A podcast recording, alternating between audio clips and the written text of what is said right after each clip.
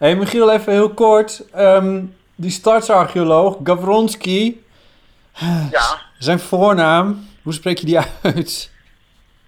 nou ja, dat is inderdaad een groot mysterie, want eh, ik, ik dacht altijd Jersey. Ja, En eh, laatst, laatst werd hij op de radio Jerry genoemd, dus ik heb het ook maar aan hem zelf gevraagd. ja, En eh, officieel is het Jersey.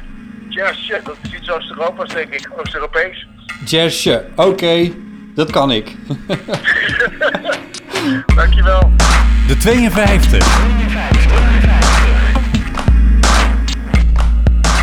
Jerzy Gavronski is de stadsarcheoloog die het initiatief heeft genomen om 10.000 vondsten die zijn gedaan bij de bouw van de Noord-Zuidlijn tentoon te stellen in het nieuwe station Rokin.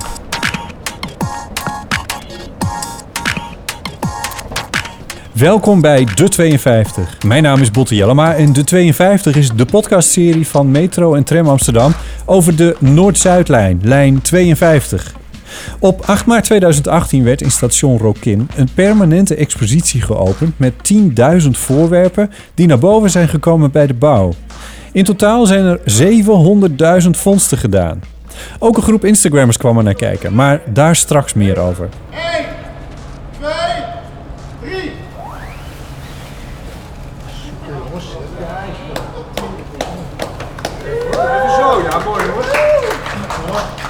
Samen met wethouder Litjes deed Gavronski de onthulling. Tussen de roltrappen, zowel bij de noorduitgang als bij de zuiduitgang, staat een vitrine.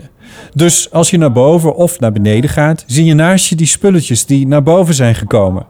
De manier van presenteren past in de vormgeving van station Rokin, zo vertelt Jersey mij. Terwijl we hier lopen zie je de perronwanden.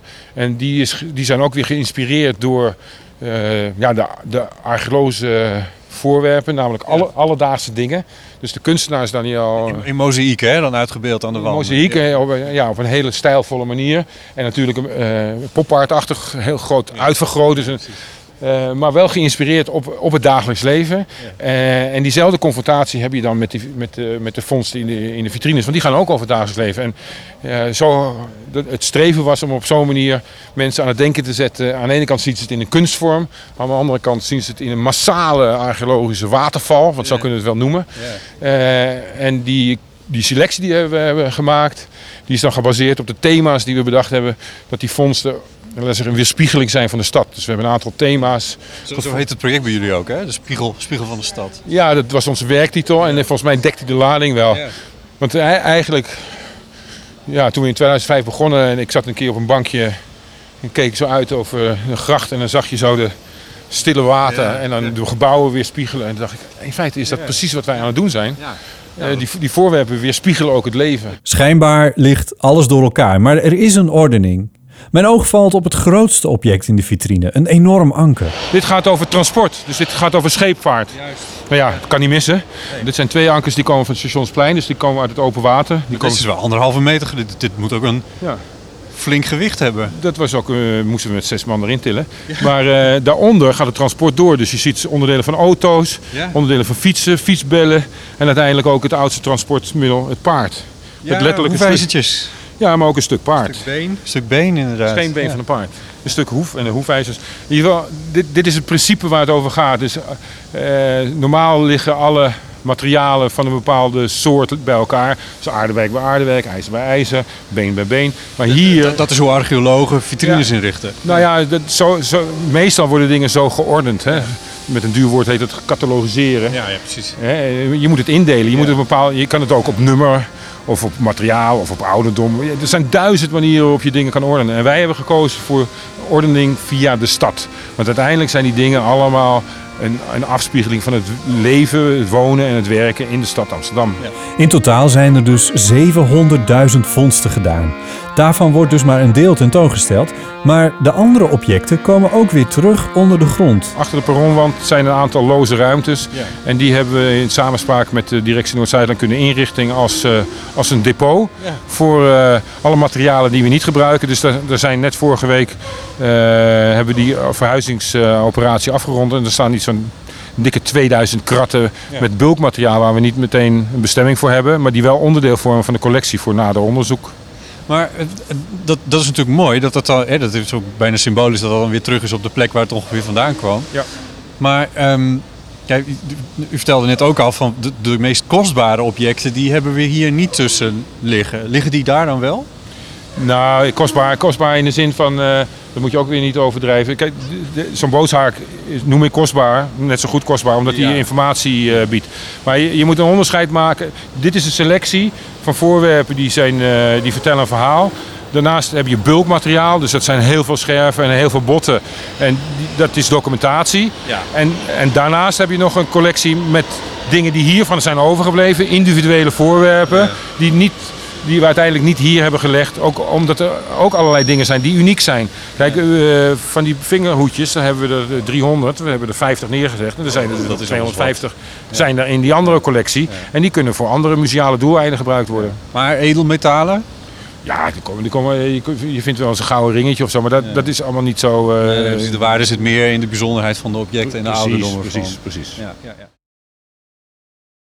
Textiel, leer en fragiel hout is buiten de expositie gehouden, want dat zou toch niet goed kunnen blijven, ondanks de klimaatinstallaties bij de vitrines. Ik vraag Zeurtje wat hij het meest bijzondere vond dat ze hebben gevonden. Nou ja, de samenhang. Gewoon alle, de, co- Alles de, de dus. combi- ja, nee, de combinatie bij elkaar. En het zijn vooral die, die thematische plukjes die, eh, die iets vertellen over het leven van nu. En dan kan je terugredeneren naar toen. En dan, ik denk dat de uitdaging is ook voor de bezoeker of voor de reiziger. Dat je gaat nadenken, oh ja, eh, de dingen die ik nu dagelijks gebruik, die gebruikte men vroeger ook. En zo is er, zo is er een, een historische samenhang. Komt ook een website, hè? Ja, die heet Below the Service. Die is nu in de maak. Die is over eh, ja, anderhalve maand klaar. En daar is deze vitrine in zijn geheel in te zien. En dan kan je op elk voorwerp klikken. Dat is een ingang, maar je kan ook door de database zelf gaan scrollen. Je kan gaan zoeken, je kan gaan ordenen, je kan je eigen catalogus maken. Kortom, je kan met alle 700.000 vondsten, of in ieder geval eh 200.000 vondsten van de, eh van de Noordzij, kan je mee aan de slag.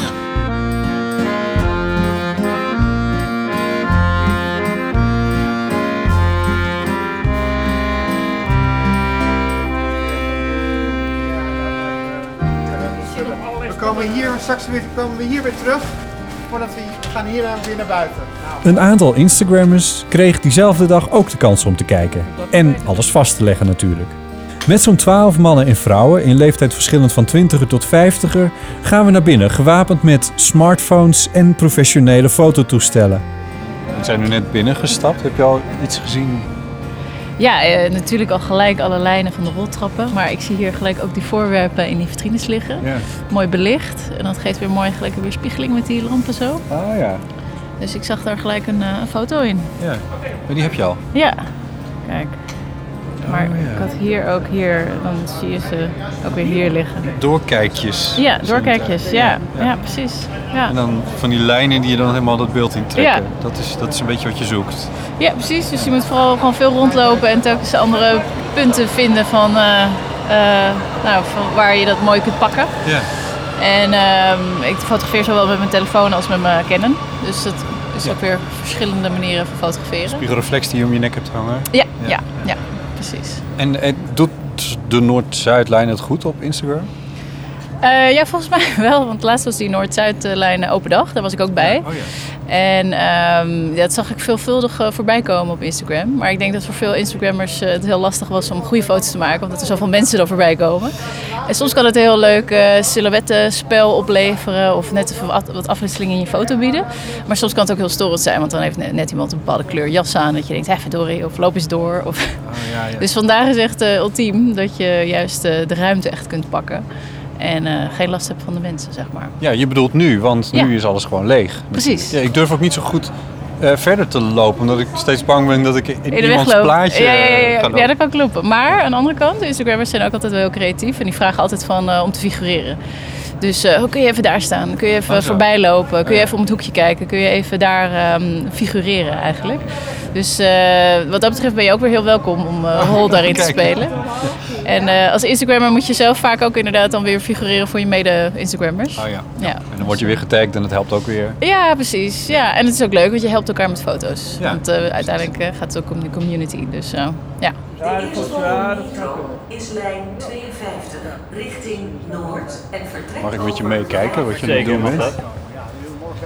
Je hebt een fotocamera op een statief gezet. Ja. Zo goed mogelijk in het midden van perron. Ja, zodat het symmetrisch is. Het beeld symmetrisch. En nu wacht ik dan op de volgende trein die langskomt. Dan ga ik met lange sluittijd fotograferen. Dus alles staat dan, Ah, dan stil en die waas. trein wordt een waas. Ah, in kleurtjes. ja. Ja. Oh, dat, is het, eh, dat is het idee. Ja, ja. ja. Kijk, nu voel ik een wind. Dat betekent dat er een eh, metro aankomt.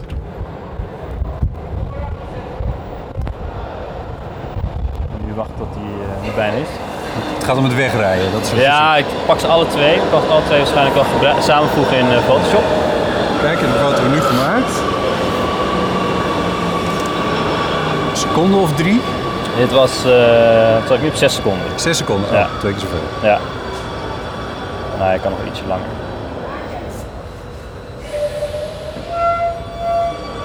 Nu rijdt hij weg. De foto wordt eh, gemaakt. Foto weer. Zes seconden weer. Dit moet hem zijn. Kijk, dat moet hem zijn. En nu, Ja. nu wachten we op de andere kant. Oh ja, oh, ga je ze dan combineren? Ja, dan ga ik ze combineren. ja. Ah, oké. Dus dan heb je aan de, aan de rechterzijde, die heb je nu gemaakt. En Ja. die voor de linkerzijde, die Nu maak je zo meteen. vier minuten komt de linkerzijde. Ja. En dan En heb je aan beide kanten heb je die, die, die lijnen die zo wazig verdwijnen in, Ja. eh, Ja. in de verte. Ja. En daarna maak ik nog eentje voor het complete beeld. Alles klopt qua belichting. Want op sommige punten is het nu overbelicht. Dus die spotjes zijn allemaal helemaal Oh ja. wit nu. Ja. Dus dan maak ik nog een aantal verschillende foto's. En dan eh, met de foto 4, 5 komt dan één foto. Oh ja, maar dan moet er niemand doorheen lopen. Nou, dat is nu niet zo erg. Het, eh, de Photoshop is je grote vriend. Oh, oké, die kun je wel wisselen. Die halen we allemaal eruit. Oh, ja. je hebt net een foto gemaakt dat er helemaal niemand was. En dan... Ja. Maar dan ben je nog wel even bezig zometeen. Eh, ja. ja, ik denk een eh, uurtje, anderhalf. Dan, eh, en dan Ja. moet je klaar zijn. Ja, samenstelling van een stuk of eh, vier, vijf foto's. Ja, vier tot eh, vijf foto's. Ja.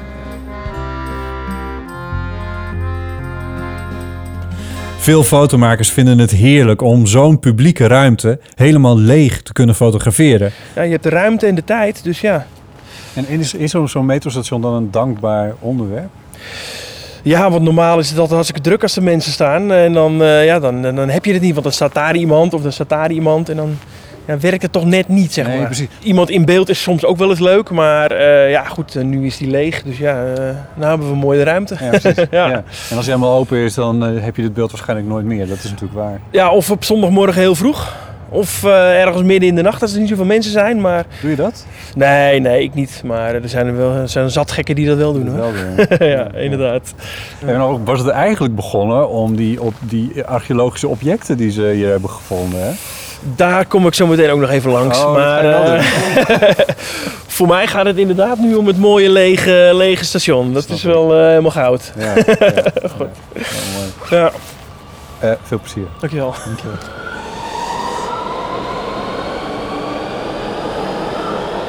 De vondsten hebben veel opgeleverd. Behalve deze expositie is er al een boek, er komt nog een fotoboek, het depot is er natuurlijk en die website en een film. Het is bijna niet te bevatten wat het allemaal oplevert. Ja, ja. Had u dat van tevoren gedacht in 2003? Nee, gelukkig niet.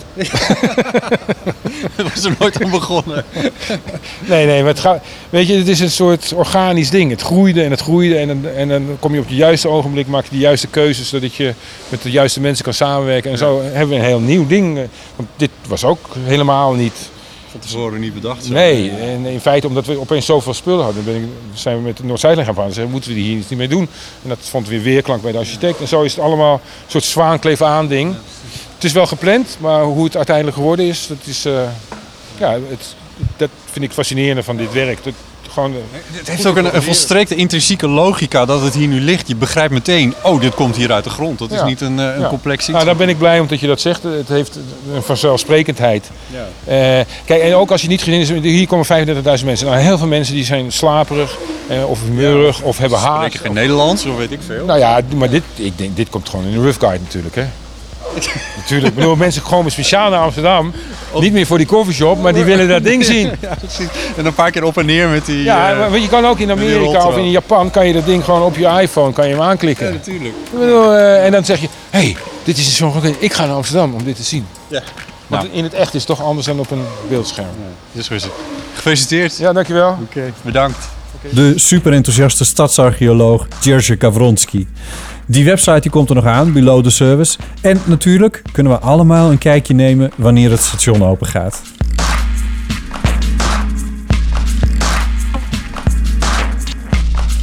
Dit was het voor deze aflevering van De 52 van Metro en Tram Amsterdam.